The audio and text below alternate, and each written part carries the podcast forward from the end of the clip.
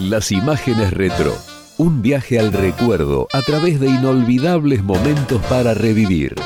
Las imágenes retro.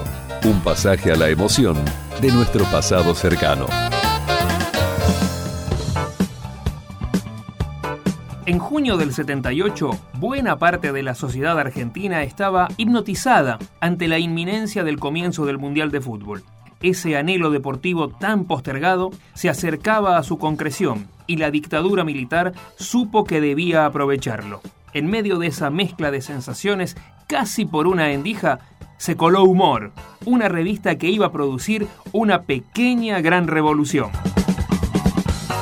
De a poco fue ganando adeptos, con secciones inolvidables como Los Insufribles, Quemá esas cartas, Pelota, Las Páginas de Gloria y varias más, a partir de un plantel periodístico de lujo, que entre otros integraron Andrés Casioli, Tomás Sanz, Alejandro Dolina, Aquiles Fabregat, Roberto Fontana Rosa, Gloria Guerrero, Enrique Vázquez, Mona Moncalvillo y Osvaldo Soriano.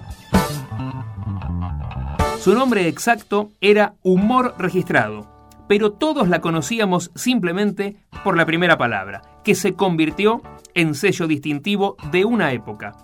Carlos Ulanowski fue uno de sus integrantes y así recuerda cómo fueron los inicios. En el arranque de la revista Humor secundaron a Andrés Casioli, el dibujante Tomás Sanz, Aquiles Fabregat, Alicia Galotti, Alberto Sperati, Nora Bonis y dibujantes e ilustradores como Sergio Izquierdo Brown, Alfredo Brondona White, entre muchos otros. Y la revista fue inicialmente mensual y posteriormente, por la creciente aceptación, se convirtió en quincenal. El primer número fue calificado por la censura oficial como de exhibición limitada. ¿Qué quería decir eso? Que le impedía a los diarieros mostrarla en sus kioscos. La argumentación fue que era inconveniente para la mirada de jóvenes y niños. Embolsada y todo, vendió 40.000 ejemplares. Una respuesta sorprendente a las amenazas, al miedo, a la desesperanza, a la violencia. El eslogan de humor fue la revista que supera apenas la mediocridad general. El director fue el talentoso Andrés Casioli, quien ya había transitado caminos similares a lo largo de esa década con publicaciones tan irreverentes y brillantes como Satiricón o Chaupinela, que debieron surfear y naufragar en medio de las olas de la censura. Así recordaba Casioli los comienzos de humor. Decidí hacer una selección de material de Chaupinela y saqué una publicación con ese material de humor. Y, y nos fue muy bien, vendimos como 30.000 ejemplares, hicimos unos pesos, saqué una segunda y entonces con unos socios que eran distribuidores decidimos hacer humor. Y esperamos el Mundial de Fútbol. Era la oportunidad porque el gobierno militar quería lavarle la cara a, la dictadura, pese a que había fuertes campañas, especialmente en Francia, contra Videla y compañía, pero ellos querían llegar al mundo a través de lo que pasó con Hitler en Alemania, con los Juegos Olímpicos, una cosa, supongo que tenía que ver algo, algo de eso. Eh, salimos con humor y tuve la sorpresa de que la calificaron de exhibición limitada. El primer número no tenía nada, lo único le había a Menotti, que dirigía el seleccionado, le puse las orejas de Martínez Dios y tuve que ir al Teatro San Martín a defender la revista porque eh, no se podía vender en kiosco. Pese a todo, vendió unos 20.000 ejemplares. Y ahí me encontré con un equipo de cinco personajes, que era la censura del gobierno militar, con revistas arriba de una gran mesa donde señalaban notas, señalaban nombres con rojo, me llamó la atención que, está bien, había tres representantes de la iglesia, pero me llamó la atención un periodista que yo conocí a través de la opinión, que hacía espectáculos, que se llama Héctor Grossi, que falleció, que después en el gobierno de Alfonsín fue eh, el, el vocero de la Corte Suprema de Justicia. Uno de los primeros convocados por Casioli para darle forma a este nuevo proyecto fue Tomás Sanz, quien asumió la jefatura de redacción y de esta manera cuenta cómo fue el lanzamiento de la revista. En realidad esto fue medio azaroso, este, toda la publicación lo fue. Este, lo que pasa es que no, se dio una serie de, circunstancias de, tiempo, este, después de un año muy duro, o cierres y persecuciones y demás, veníamos.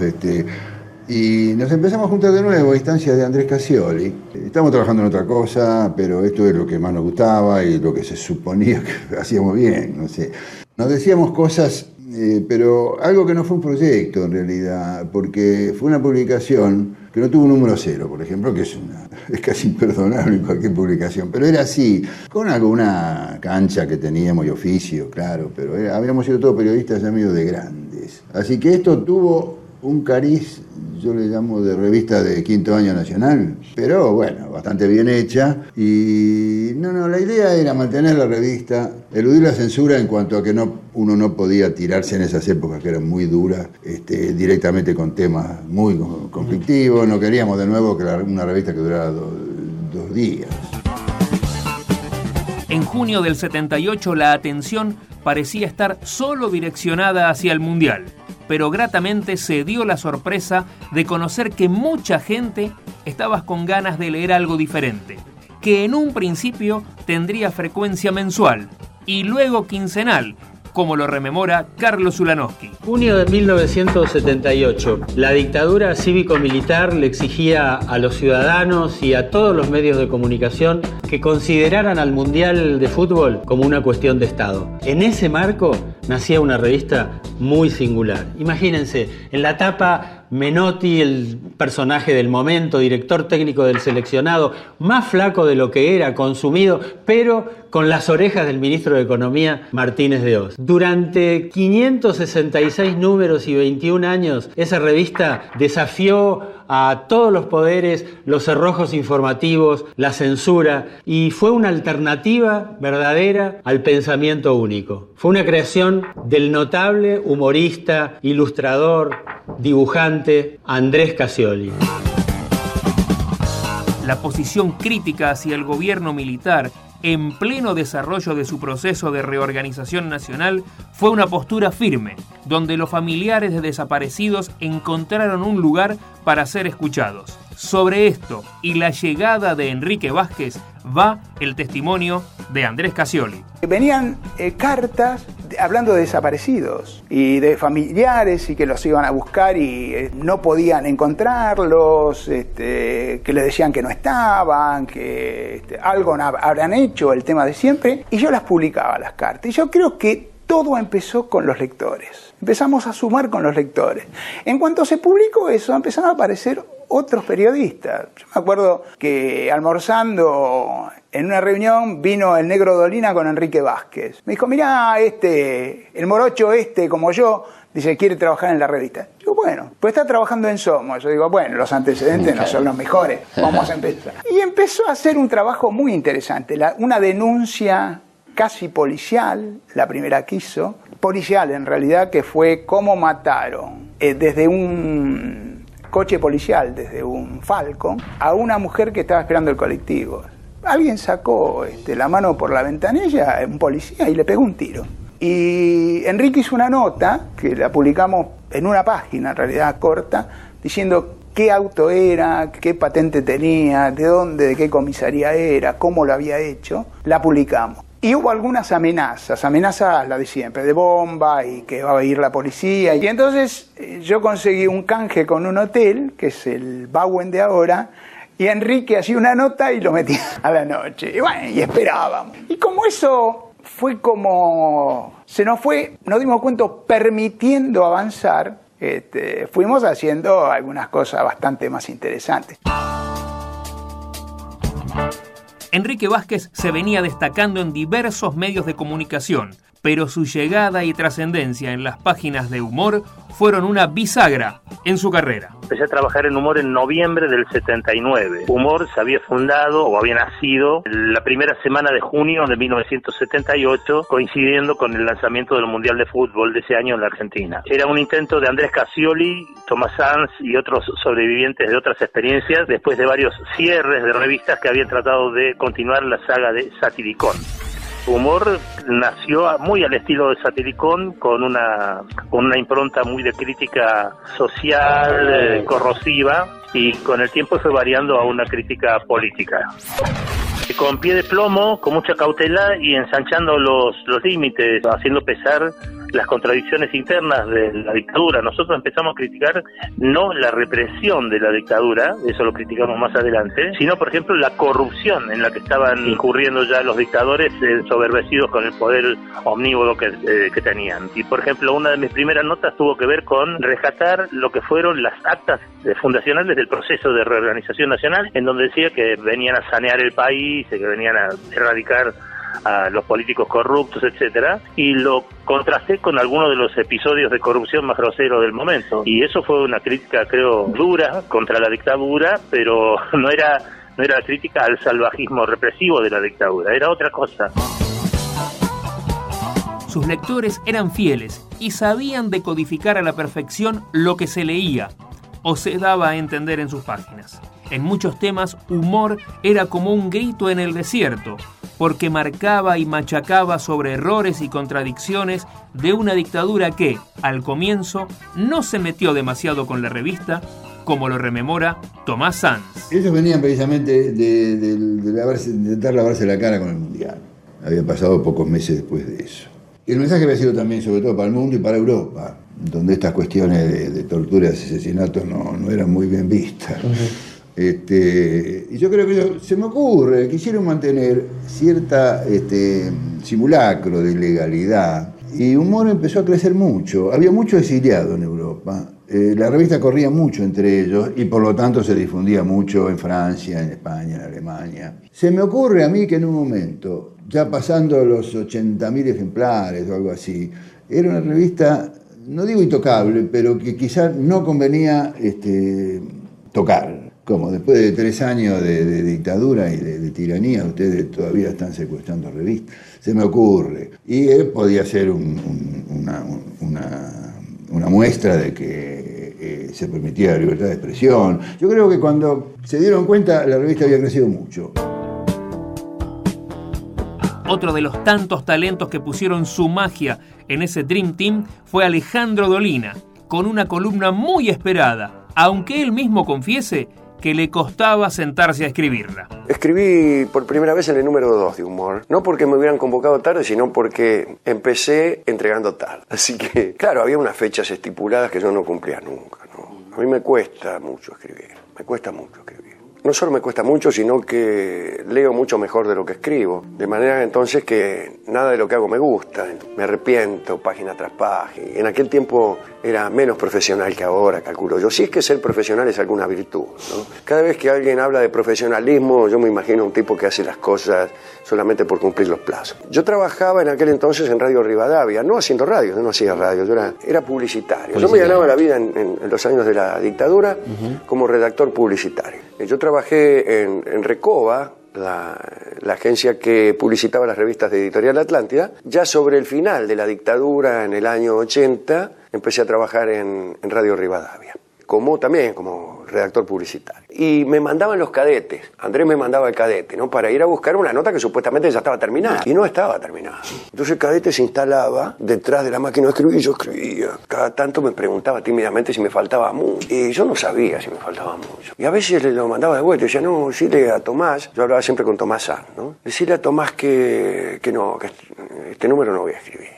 Y, yo pasaba más tiempo tratando de inventar pretextos para no entregarle a Tomás que tratando de inventar temas para las notas. Decirle a Tomás que no voy a escribir nunca más, que he resuelto no escribir nunca más. Todo para sacarme de encima lo inmediato. Es decir, yo tenía la misma pulsión del delincuente que, apurado por la policía, para evitarse una piña prefiere la, la silla eléctrica aquellas crónicas del ángel gris que con el paso de los años conformaron un delicioso libro, nos hacían viajar y soñar junto a sus personajes por las calles porteñas.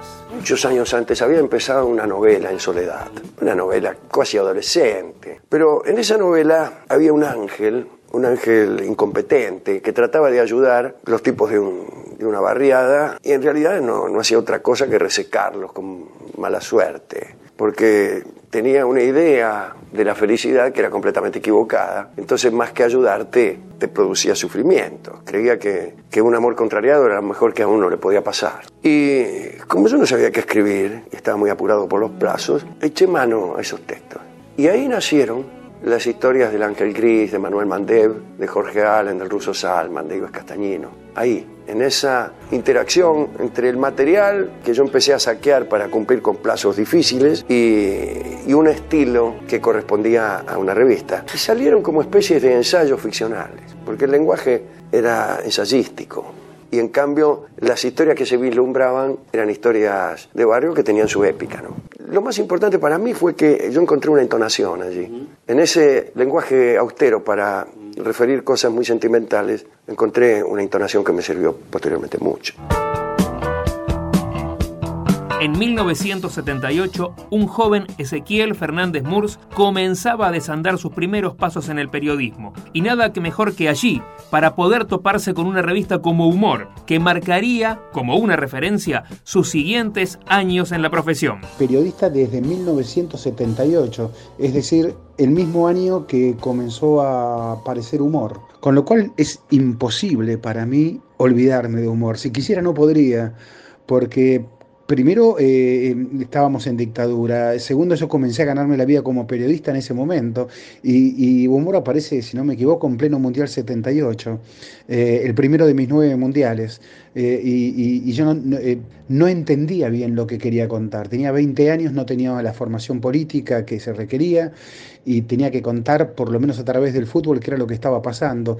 Y Humor me ayudó muchísimo, primero a respirar, después a entender que era lo que nos estaba pasando en Argentina. En la misma sintonía van los recuerdos de otro periodista que sigue siendo una referencia por su lúdica manera de ver y analizar las cosas, y quien también reconoce en humor un mojón de relevancia. Es Ariel Sher. Humor apareció casi sin que quienes la empezamos a leer pudiéramos detectar enteramente lo que significaba pero ahí había una representación de algo que no estaba o que estaba y no encontraba páginas que lo dijeran y había una risa que estaba pendiente y había una posibilidad de despabilarnos que nos alertara sobre más posibilidades de despabilarnos. Fue una cosa silenciosa en una dimensión y fuerte en otra y además eh, hizo consagrar en el sentido más entero del término algo que es un lugar común, que es que las cosas a veces van de boca en boca. Y esto fue de boca en boca, de sentimiento en sentimiento, par de ojos, par de ojos, y creo que de corazón en corazón. Ezequiel Fernández Moore nos deja una interesante mirada sobre lo que significaba ese plantel periodístico, absolutamente de lujo, que hacía una revista inimitable. Imposible para mí no olvidar a los nombres cuando comencé a familiarizarme con Alejandro Dolina, Gloria Guerrero, eh, Mona Moncalvillo, Soriano, Jorge Sábato, Crónicas Extraordinarias, José Pablo Feynman, Sandra Russo, Moira Soto, que fue compañera de trabajo, después yo, Horacio Berbisky, imposible olvidarlo, Horacio Berbisky, allí. Eh, bueno, Tomás Sanz, eh, Fortín, Fortín, yo fui vecino de Fortín, con lo cual tenía un cariño especial. Eh, bueno, estaba el negro Fontana Rosa con Buggy, el aceitoso, las puertitas del señor López, el doctor Picafeses, recuerdo, Meiji. No, es imposible, son eh, tabaré, recuerdos extraordinarios que tengo en medio de la noche, ¿no? En medio de la noche nos decían eso, que, que había vida, que se podían contar cosas y que simplemente había que saber cómo hacerlo. Así que no tengo más que agradecimiento y hermoso recuerdo para humor. Perdón, y me olvidé de una firma, de Walter Kloss, eh, José María Suárez. Eh, muchas veces yo no estaba de acuerdo con él, ¿eh? Pero, pero igual era valiosísimo leerlo a él. recordemos, yo tenía 20 años, era un periodista deportivo muy joven y, y entonces las cosas que decía José María Suárez las decía muy poca gente. Eh, así que ahí incorporo otra firma más.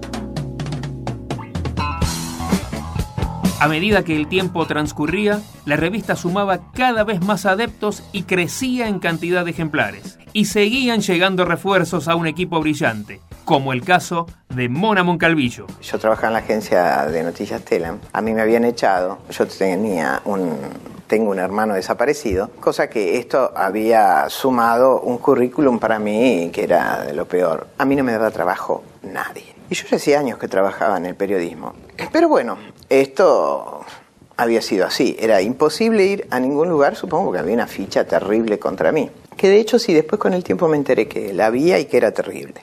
Un día estábamos en un café donde solíamos juntarnos un montón de periodistas, para mí todos grandes maestros de los que aprendí muchísimo además, y aparece un dibujante que trabajó mucho tiempo en, en humor también, que era Silencio, y dice, che, Mona, mirá, este, en humor están buscando, humor hacía un año que había salido ya, o un poco menos creo, sí, un poco menos. Dice, mirá, están buscando gente, qué sé yo, que para que hagan los reportajes, dice, yo creo que vos sos la persona indicada, ¿por qué no vas a hablar con Casiolis? Y digo, bueno, y, eso, y así fue. Uno de los puntos claves que ayudó para aquella difusión y crecimiento de humor fueron los reportajes, en la mayoría de los casos a personajes públicos que no tenían espacio en otros medios de la mano de Mora Moncalvillo.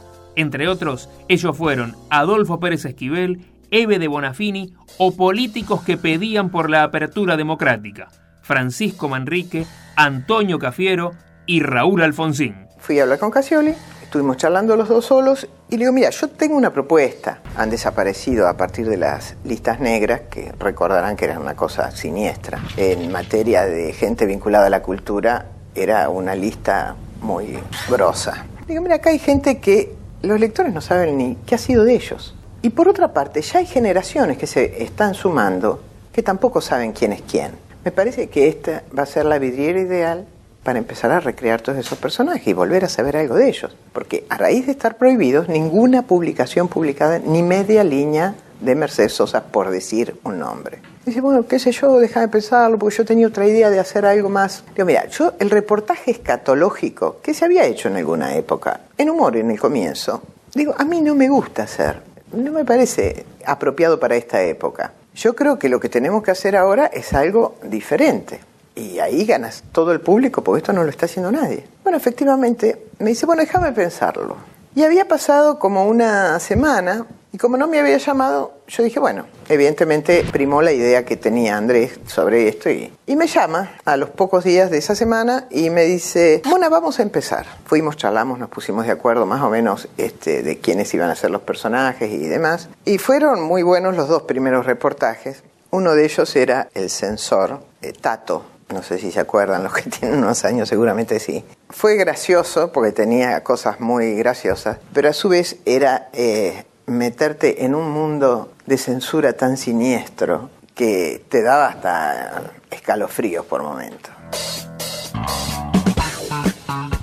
Eduardo Grossman fue el fotógrafo que acompañó a Mona en casi todas sus entrevistas. Así recordó una experiencia importante en su carrera. Yo trabajaba unos pocos minutos haciendo algún retrato.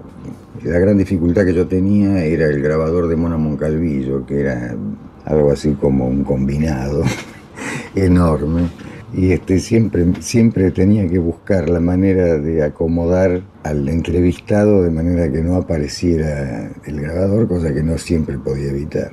Pero sí, trabajaba mucho sobre lo que se llama el, se llamaba el carimano, o sea, el, el entrevistado hablando y tomado en algún momento determinado de la conversación. El 11 de enero de 1983, la dictadura, en franca retirada, decidió sacar de la circulación el ya emblemático número 97 de la revista. Por suerte, la resolución llegó un poco tarde, cuando estaba siendo distribuida en los kioscos de Capital, hacia donde la gente corría en plena madrugada en busca de su ejemplar. Así, quedó en la memoria de Mona Moncalvillo. Sospecho que los servicios se fueron renovando, sus jefes también. Y Humor salió con handicap por el nombre, porque en realidad era Humor R con este, el circulito, Humor registrado. Creo que prosperó y salió porque creyeron que sería, qué sé yo, Patorucito o algo parecido. Nunca imaginaron que iba a quedar después de tantos años, 35, eh, como una revista emblemática de aquellos años. Y entonces, este, se, cuando se avivaron que realmente eh, no era lo que parecía con ese nombre, bueno, pretendieron controlarla más. Los primeros días de la dictadura a todos los editores de medios, una vez por semana los llamaban de la Secretaría, lo que se llamaba la Secretaría de Información Pública, para ver los contenidos, los títulos, qué sé yo. Yo creo que no entendieron nada de eso, realmente lo digo. Y después, este, bueno, cuando les pareció muy irreverente una tapa, que fue la tapa del número 97, ya era tarde porque además conocían poco de este negocio. La revista ya en Buenos Aires se había distribuido o estaba en la calle. Y vos sabés que en Buenos Aires este, era un fenómeno muy especial. Eran las 4 de la mañana cuando la revista llegaba a los kioscos y había colas para comprarla. Ariel Sher era un permanente lector de la revista, de los que esperaban con ansias cada número y disfrutaba de sus secciones favoritas, al igual que el periodista Marcelo Rosasco. De humor me gustaba la construcción general, la posibilidad de contar eh, un mundo muy serio, de manera muy seria, a través de lo más serio que tenemos para contar una serie de cosas, que es la gracia, que es la risa. Eh, de humor me gustaban las referencias que había adentro de humor. La columna del negro Dolina, lo que veía Amelita Arias, lo que era capaz de generar cada uno de esos eh, artistas de la narración que lo hacían a través del dibujo. Me gustaba reírme con cada enfoque, me gustaban las entrevistas de Mona Moncalvillo porque me hacían descubrir gente que tenía olvidada, perdida o desconocida y porque ahí en esas entrevistas el entrevistado era alguien que te dabas eh, cuenta de que había sido escuchado y de que esa escucha se cristalizaba en algo maravilloso, en una pieza literaria a la que llamamos entrevista. Eh, me gustaba mucho la sección deportes que timoniaba el magistral Tomás Sanz porque recuperaba la línea pancerista eh, y porque nos invitaba al sentido crítico y también a la carcajada. Eh, y me gustaba ir en busca de cada etapa para ver con qué me generaba algo que me volvía humano en un tiempo en el que a veces me invitaban al adormecimiento, que es lo contrario al humano, que eso es el asombro. Humor era la perspectiva de un asombro todo el tiempo y en mi memoria sigue siendo eso. La variedad temática, la sutil combinación de notas profundas de investigación combinados con reportajes de altísimo nivel técnico y el humor, como lo dice, como lo, decía el, mismo este, nombre de la revista, eh, a partir del cual sí ponía un delicadísimo equilibrio, pero muy certero y agudo a fin de cuentas, entre lo que era el análisis de la realidad y algo que también hacía falta en la sociedad en esos momentos, reírse la creatividad puesta al talento de historietas, ¿sí? Con personajes que marcaron una época. Y, también, bueno, eh, a, muchos de mi generación, sobre todo, nos recordaba, ¿sí? A las revistas que habían surgido unos años antes, este, incluso antes de la caída de Isabel, Satiricón, Chaupinela, dos de las que más recuerdo, en las que de alguna manera ya se empezaba a tomar un tanto en solfa a todo lo que estaba instalándose en ese momento en el país, pero sin perder por esto la visión crítica y aguda con que se trataban los temas de actualidad. La revista también tuvo una marcada presencia en los primeros años de la democracia,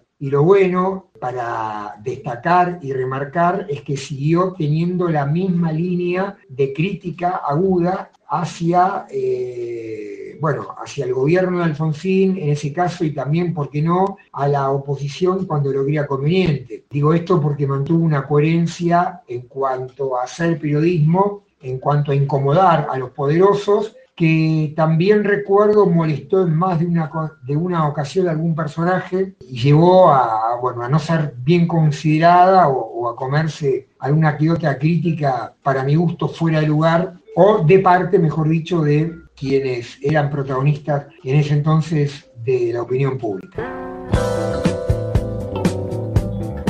Pasados los años y con la perspectiva que da el tiempo, este es el balance de Alejandro Dolina sobre lo que significó la revista Humor. A mí me parece que, más allá de mi ínfima colaboración, la revista tenía un valor moral muy, muy grande. Simplemente atreverse a una oposición en un país en que nadie se atrevía, absolutamente nadie. Yo creo que la revista servía únicamente para consuelo de los que ya ejercían oposición a la dictadura y no tenía ningún valor proselitista.